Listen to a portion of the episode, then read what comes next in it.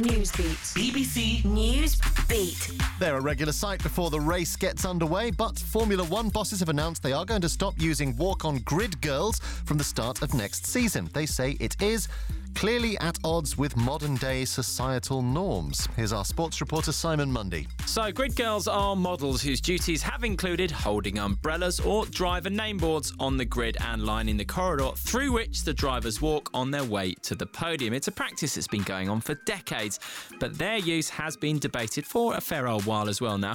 So, Formula One follows darts in dispensing with the services of walk on girls, and the decision hasn't entirely pleased everyone.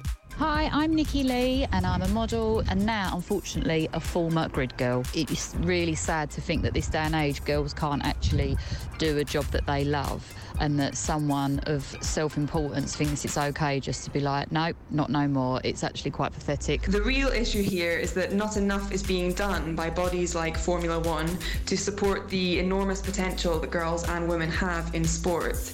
I would love to see more women centre field rather than on the sidelines. I don't understand why girls are getting penalised against dressing a certain way if they're comfortable and happy in themselves to do so.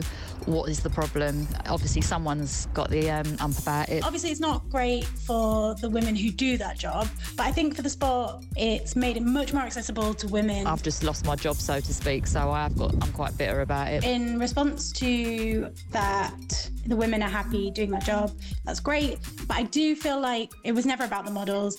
It's always about having equal representation for men and women. So if some of the models were men, that would be great. People that say you can't have this kind of thing in this day and age need to seriously wake up. It's so boring and sad to even be living in that term of phrase, you know, oh, can't have that now, can't have this, can't have that, can't have nothing. I was at a boxing match recently and there were promo girls present, and the setup or the dynamic made me feel really uncomfortable. It made me feel like the arena is a space where only male strength is celebrated. They're making it sound like we're just bimbos that stand over an umbrella.